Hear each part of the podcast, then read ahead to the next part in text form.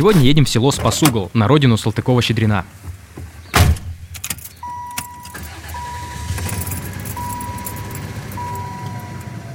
Привет! Это подкаст «Путь дорога» о путешествиях по Подмосковью. Я Лена Твердая. А я Герман Иванов. Всем привет. Меня долго не было, я ужасно соскучился и рад наконец-то снова путешествовать. Мы тут без тебя ничего такого интересного не делали, честно-честно. Ну да, всего-то сыграли в кёрнке, потусовались с оленями, подумаешь. Мы все компенсируем, я обещаю. Договорились. А сегодня мы расскажем о том, как ездили в село Спас-Угол. Это под Талдомом. В нем родился писатель Салтыков-Щедрин, один из самых острых на язык сатириков. Это такой Жванецкий девятнадцатого века, который в своих романах высмеивал чиновников и помещиков. И до сих пор, кстати, очень смешно и метко. Оказывается, это его знаменитая фраза «Строгость российских законов смягчается необязательностью их исполнения». И вот у него еще есть какие крутые фразы. «Российская власть должна держать свой народ в состоянии постоянного изумления. Лично я весь двадцатый год провел в состоянии постоянного изумления». И вот еще какая мне нравится. «Чего-то хотелось». Не то конституции, не то севрюжины с хреном, не то взять бы да ободрать кого-нибудь. А мне вот нравится. Для того, чтобы воровать с успехом, нужно обладать только проворством и жадностью. Жадность в особенности необходима, потому что за малую кражу можно попасть под суд. Очень актуально. У меня друг учился бухучету, и их преподаватель в институте почти слово в слово такую инструкцию давал. Салтыкову-Щедрину двадцать седьмого января исполняется сто девяносто пять лет. Мы решили, что это достаточно круглая дата, как повод, чтобы узнать о нем побольше. Расскажем о жестких порядочках в семье писателя. Неугодных отправляли в монастырь, детей делили на любимых и постылых. Да, еще их кормили тухлятиной, хотя дома при этом было полно нормальной еды. Еще расскажем, за что Салтыкова-Щедрина сослали из столицы в захолустье и как он оттуда выбрался. И почему у него был такой тяжелый характер. А в конце еще будет бонус про Менделеева, знаменитого химика. Он, оказывается, тоже в Спас-Углу отметился. Да как, его за ангела небесного приняли. Итак, начнем. Салтыков-Щедрин родился в Тверской губернии в селе со странным названием Спас-Угол. Сейчас это Московская область, недалеко от города Талдом. Спас-Угол совсем маленькое село, там живет, наверное, человек пятнадцать, и там есть маленький музей и церковь. Музей скромный, но милый. Во-первых, он современный, на фоне деревенских домишек здание очень выделяется своей архитектурой. Он такой из стекла и бетона, современное, красиво.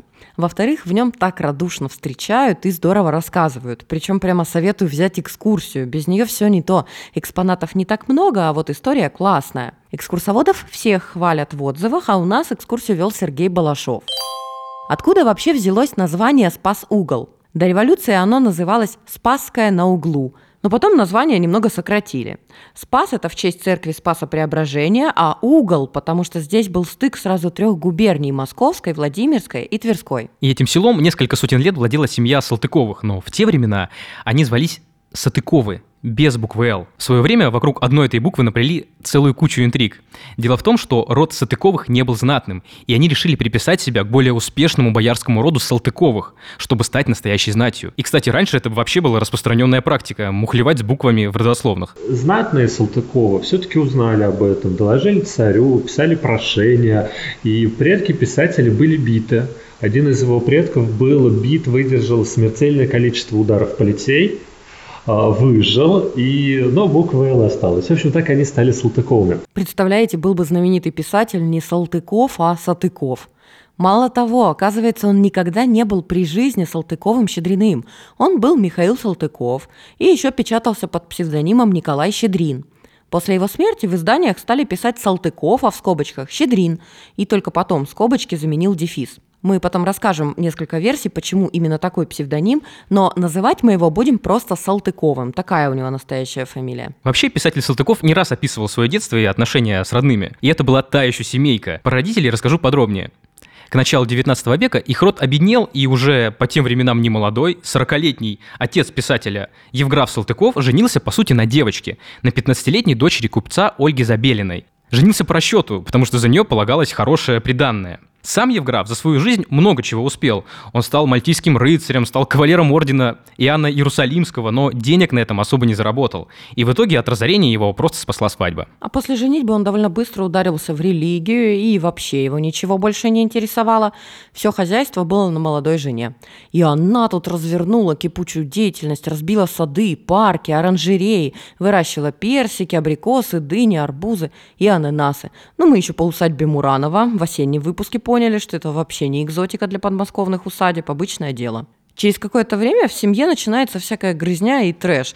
Говорят, что после свадьбы за Ольгу заплатили только часть приданого.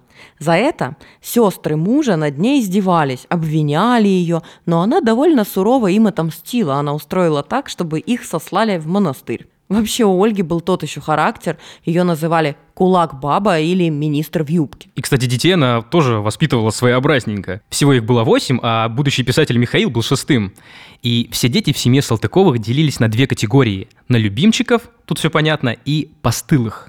И вот э, Миша вспоминал потом, что если шел э, любимчик по саду, маменька обязательно сорвет им персик с дерева. Тот его э, мгновенно высосет, выплюнет косточку, обнимет мать, скажет: «Ах, дружок, моя маменька, да чего же было вкусно». Она его погладит по головке, скажет: «Ну ничего, потом другого сорта дам тебе попробовать». Все это, конечно, очень мило, но если по саду шел постылый, то мама ему поднимала гнилой и червивый персик прямо с земли. И вообще постылых детей могли жестко наказывать за проступки. А Михаил-то был любимчиком или постылым?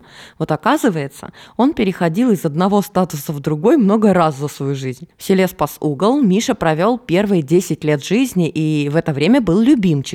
Но и любимчикам там жилось не сладко. Да, и можно сказать, что они катались как сыр в масле, но масло при этом было тухленьким. Причем в прямом смысле. Дело в том, что бережливость матери доходила до крайности. Например, на завтрак детям давали кусок белого хлеба и стакан чая с прокисшим молоком. В молоко добавляли приправы, чтобы перебить неприятный запах. При этом нормального свежего молока и всякой разной еды дома было навалом. И вспоминали, что в жаркие летние дни здесь, в Спас-Угле, на усадьбе стоял кислый запах порченных продуктов. Что совсем было уже нельзя есть, не выбрасывалось, а отдавалось дворовым людям. И как Салтыков писал потом, что после этой кормежки все животами лежали. Салтыкову целые десятилетия вели дневники месяцесловы, ну или по-простому ежедневники. Они есть в музее, и их там можно почитать. И эти дневники потом помогли историкам много чего необычного узнать про семью. Например, какие они там были экономные. И там записано все в мельчайших подробностях. Вот какая там есть запись. тысяча восемьсот тридцать шестой год. В вещи собрано семь тысяч пятьсот сорок четыре ягоды, персиков две тысячи пятьсот сорок восемь штук.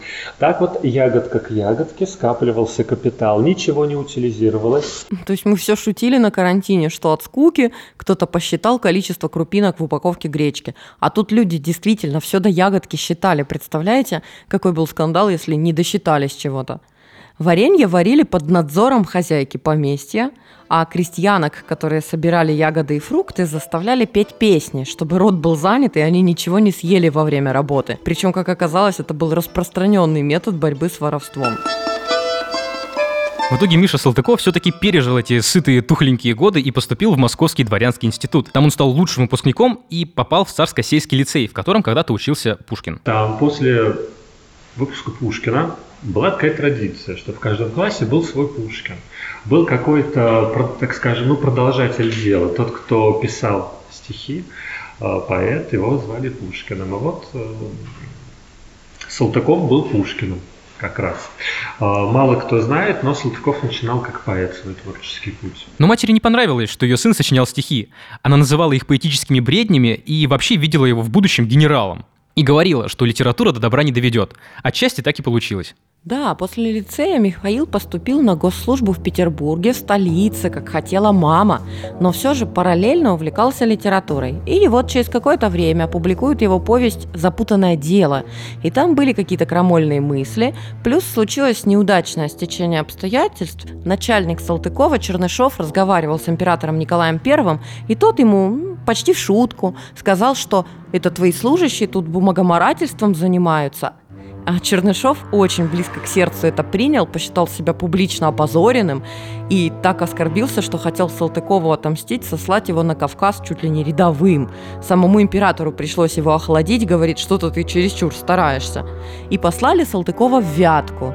И права оказалась маменька, литература – это опасное дело. Так из любимчика Салтыков перешел в разряд постылых. Ему тогда было двадцать два года, и провел он в ссылке в Вятке больше семи лет. Маменька быстро придумала, что делать с сыном. Она решила его выгодно женить на дочери помещика Старомилова и обещала ему, что если Михаил согласится, то она отдаст ему в наследство свою лучшую усадьбу – Ермолино. Он отказался жениться на девице Старомиловой, потому что в Вятке он зашел как-то в дом э, к вице-губернатору Аполлону Болтину. И там За роялем в четыре руки играли две его дочери, Лиза и Аня Болтин, одиннадцать лет. Он влюбился в них, в обеих. Потом из этих близняшек Михаил все-таки выбрал Лизу, но ему пришлось ждать, пока она вырастет. Когда ей исполнилось шестнадцать, он сделал ей предложение, и через какое-то время они поженились уже в Москве. Мать была ужасно недовольна женитьбой, потому что молодая жена была бесприданницей. Родители даже на свадьбу не приехали в знак протеста. Но при этом, в целом, брак был по любви, и это большая редкость для девятнадцатого века. Но все равно у Михаила и Елизаветы были непростые отношения. У Салтыкова был просто ужаснейший характер. Он был вспыльчивый, он вот-вот брюзжал постоянно. Вот это, понимаете, вот этот бубнёж, все вот это плохо, вот это вот... Э, это же ужасно терпеть. А на жену он орал, он орал, что «а ты дура». Просто вот, вот, вот дура, она покачает головой и скажет: «Ах, Мишель, Мишель». И при этом он ее любил. Он любил ее просто вот как-то вот страстно, нежно. Он исполнял все ее прихоти. А еще Салтыков очень грубо обращался с прислугой. Ругал их ужасно и прямо зло. Причем при гостях, за обеденным столом и за малейшую оплошность. Многие его знакомые даже не любили к нему в дом приходить из-за этого. Об этом потом вспоминали жители Вятки. Выбраться из Вятки Салтыкову помогла Наталья Ланская. Это бывшая Гончарова, бывшая жена Пушкина. Ее второй муж, Петр Ланской, был губернатором Вятки, и она попросила за писателя. А к тому времени император сменился, Николай Первый умер, и Александр Второй великодушно разрешил Салтыкову жить, где он пожелает. После возвращения из ссылки Салтыков работал на государственных должностях, то есть он был чиновником. И в это время начал снова писать. И как раз служба вдохновляла его на сатирические произведения. Но нельзя сказать, что он прямо каких-то конкретных своих коллег высмеивал. Он делал собирательный образ. Вот если взять его знаменитый город Глупов из романа «История одного города», то это, по сути, вымышленный город, где вся власть у обнаглевших самодуров, а покорный народ постоянно все терпит. В тысяча восемьсот пятьдесят шестом году Салтыков взял псевдоним «Щедрин». И в журнале «Русский вестник» печатал статьи, губернские очерки. Это как раз было зарождением обличительной литературы. Вот прям такой термин есть. Почему «Щедрин» точно неизвестно. Есть одна версия, которая мне кажется не совсем достоверной. Дескать, жена считала его очень щедрым, и это ее идея. Ну, может, щедрый на вымысел и сказку, фантазию, что-то в этом роде. Еще одна версия в честь популярной крестьянской фамилии. А самая интересная версия такая. В честь Трофима Щедрина, пожилого купца, которого Салтыков арестовал когда-то в Вятке за раскольничество, за то, что он старовер. Тогда на них были гонения, и там вообще темная история. Салтыков в ссылке, в Вятке очень много людей арестовал. И на допросах очень горячился, и мог даже руку поднять. И вроде как будущий писатель-демократ, да, настолько разошелся в своем чиновничьем всемогуществе, что направо и налево сажал людей за решетку, и даже министр внутренних дел Бибиков в письме вятскому губернатору просил умерить пыл там своего Салтыкова. Что это он там разошелся так? И вот будто некий Трофим Щедрин с таким достоинством держался на допросах, что впечатлил будущего писателя.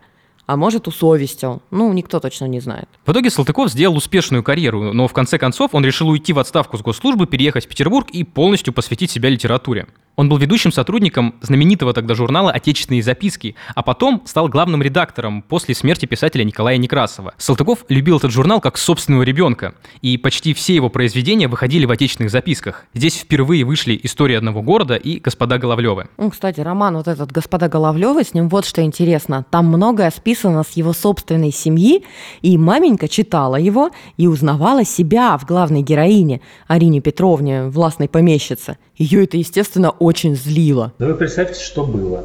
Когда Салтыков со своей супругой они решили поселиться в Подмосковье, то он занял у матери деньги на покупку подмосковного имени Ветенева. Сейчас это черта города Пушкина стала. Вовремя ей не вернул. Она подала в суд. Салтыков проработал в журнале больше пятнадцати лет, а потом его закрыла цензура, и это стало для него страшным ударом. Еще он всю жизнь болел, и, возможно, именно этим объяснялся его тяжелый характер. И вот у него обострились болезни, он страдал от невозможности высказаться, от разрыва с читателями, но все равно продолжал писать столько, сколько мог, почти до самой смерти. За два месяца до смерти Салтыков окончил последнее свое произведение «Повесть пушкинская старина», которую посвятил десятилетнему деревенскому детству. Действие полностью разворачивается здесь, в Спас-Угле, хотя он и пишет, что имение Малиновец, Малиновец – это соседняя деревня, которая тоже Салтыкову принадлежала. От деревни, усадьбы, мало что осталось. Главный дом сгорел в тысяча девятьсот девятнадцатом году. Может быть, его сожгли сами Салтыковы, чтобы не достался советской власти. В парке тоже не все сохранилось, но некоторые деревья сохранились с тех времен. Они объекты культурного наследия.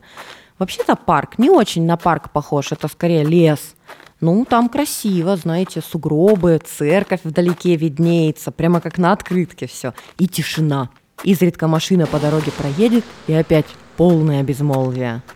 Говорят, в парке сохранились пруды, они идут таким каскадом красивым, но мы их не видели, все под снегом. Зато мы посмотрели на место, где когда-то стоял господский дом. Сейчас там просто стоит камень, и на нем написано: «Здесь будет восстановлен дом господ Салтыковых, где родился великий русский писатель-сатирик Салтыков-Щедрин». Вот так вот, очень оптимистично. А недалеко, через дорогу, есть семейная церковь Салтыковых. Она конца восемнадцатого века и называется «Церковь Преображения Господня». Она стоит всего в двухстах метрах, но Салтыковы не ходили туда пешком. Они ездили в экипаже, и так каждое воскресенье. Но мы с Леной не знатного рода, поэтому пошли туда пешком по сугробам. Ну ты же знаешь, что надо делать. Дописать к фамилии букву «Л». Ну и как я тогда буду? Ливанов, Ливанов. Ну как, кстати, актер, который сыграл Шерлока Холмса, да? Василий Ливанов, по-моему. Его же еще наградила орденом английская королева, и он, по-моему, стал рыцарем. Так что, в принципе, получается, Ливанов довольно знатненько. Смотри, будешь бить за такие выходки, как родня Салтыкова. Это не стоит поездки на карете. Согласен с тобой, ладно. Так вот, церковь. У нее недавно реставрировали фасад. Он выглядит как в начале девятнадцатого века. До две тысячи девятнадцатого года музей был прямо в церкви, пока не построили новое здание, вот то современное. Внутри церкви восстановлены фрески, и есть интересные, довольно редкие, в стиле модерн. Мы уже знаем про модерн, говорили о нем в усадьбе Абрамцева, этот стиль существовал на стыке девятнадцатого-двадцатого веков, и вот модерн проникал в церковную живопись тоже. Но именно фресок в стиле модерн очень мало сохранилось, а здесь в церкви есть модерновые архангелы, такой русский модерн в стиле художника Нестерова. Плавные линии, приглушенная цветовая гамма и характерные орнаменты. В общем, если приедете в Спас-Угол и будете заходить в храм, обратите внимание, эти архангелы при входе в трапезную, в пристройку, они такие зелененькие. Да, только имейте в виду, что храм маленький, сельский и открыт только во время богослужений. Но туристов здесь любят, и можно попросить в музее, и если вам повезет так же, как нам, то церковь откроют специально для вас. За церковью есть семейное кладбище, и там похоронен отец писателя Евграф Васильевич Салтыков. У него на надгробии есть интересная надпись, мы его почистили от снега даже, чтобы прочитать. И там в подробностях написана его биография, в какой он родился семье, на ком женился, когда поступил на службу, когда вышел в отставку, и еще там написано, сколько он прожил. Причем не просто семьдесят пять лет, но даже сколько-то месяцев, дней и восемь с половиной часов, то есть время жизни указали до получаса. Салтыков-писатель похоронен в Санкт-Петербурге на Волковском кладбище, и больше никакой памяти о нем в Питере не осталось. Ни музея, ни улицы в честь него. Была библиотека, была улица в честь его имени, но все переименовали, осталась только могила. А здесь, в селе Спас-Угол, месте, где прошло его нелюбимое детство, писателя помнят и чтят. Вот такое село Спас-Угол, маленькое да удаленькое. Напоследок обещанный бонус, тоже про Спас-Угол и про Менделеева. В тысяча восемьсот восемьдесят седьмом году в Спас-Угол прилетел Менделеев. На чем? На воздушном шаре. Это такая крутая история. Кто не знает Менделеева? Это же тот самый скучный дядька из кабинета химии, которому приснилась таблица элементов, а мы ее тут все учи. А он вообще не скучный дядька, оказывается. Он тот еще авантюрист и легкий на подъем товарищ. Он уже давно увлекался аэронавтикой, проектировал высотный воздушный шар, но сам никогда не летал. И тут ему представилась такая возможность. В августе тысяча восемьсот восемьдесят седьмого года должно было произойти полное солнечное затмение. И Императорское русское техническое общество пригласило Менделеева подняться на воздушном шаре, чтобы понаблюдать за этим редким событием.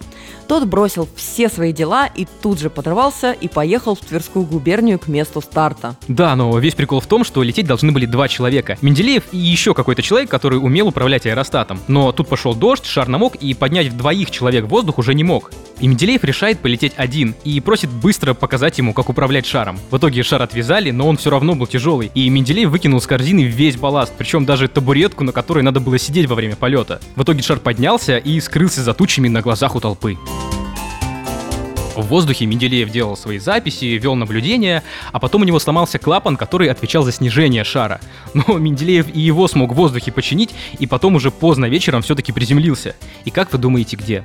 В селе Спас-Угол. Это был лето, август месяц. праздник Спас Преображения, престольный праздник здесь, в селе Спас-Угол.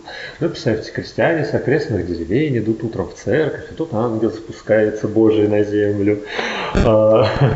Естественно, там заговор... приехал трактирщик из соседнего села, значит, захотел этого ангела себе в трактир поставить, чтобы все к нему ходили. А Салтыкова читали газеты и поняли, что это никакой не ангел, а Менделеев. Они послали за ним кучера, забрали его, и в итоге он несколько дней прожил у них в имении. Позже сам Менделеев говорил, что решился на такой опасный эксперимент, чтобы доказать, что ученые и на деле чего-то стоят. Не такие уж они замшелые теоретики. Вот как он писал. О нас, профессорах и вообще ученых, обыкновенно думают повсюду, что мы говорим, советуем, но практическим делом владеть не умеем, что нам, как щедринским генералам, всегда нужен мужик для того, чтобы делать дело, а иначе у нас все из рук валится. Мне хотелось демонстрировать, что это мнение несправедливо в отношении к естествоиспытателям. А? Круто же? Да, ты знаешь, мне кажется, что мы вот так поверхностно относимся к историческим личностям просто потому, что мало про них знаем. Вот Менделеев-то, оказывается, вон какой крутой чувак. Он и шаром научился буквально за секунду управлять. Да еще и там клапан какой-то в воздухе починил. Вот про Салтыкова-Щедрина мы теперь больше знаем. Оказывается, он описывал своих знакомых и родных, свою службу, свое детство. И все его персонажи теперь для меня какие-то выпуклые стали, как в три дэ формате. Прямо хочется пойти сказки его перечитать. Там, глядишь, и до повестей дойду. Как добраться в село Спас-Угол? Удобнее всего на машине. Путь не близкий, из Москвы больше двух с половиной часов. Очень классно заехать в музей Салтыкова-Щедрина проездом. Через село проходит дорога на город Калязин, который в Тверской области. И вот кто едет в ту сторону, прямо вот стоит остановиться в Спас-Углу ради музея. На общественном транспорте из Москвы в Спас-Угол добираться трудно. Электричка до Талдома с Савеловского вокзала едет два часа, а потом еще надо ехать час на автобусе, а автобус ходит редко. Дорога там красивая, вот что. Лес, деревушки, и там дымящиеся трубы, избушки, сугробы. В общем, кто любит путешествия ради самой дороги, вам точно понравится.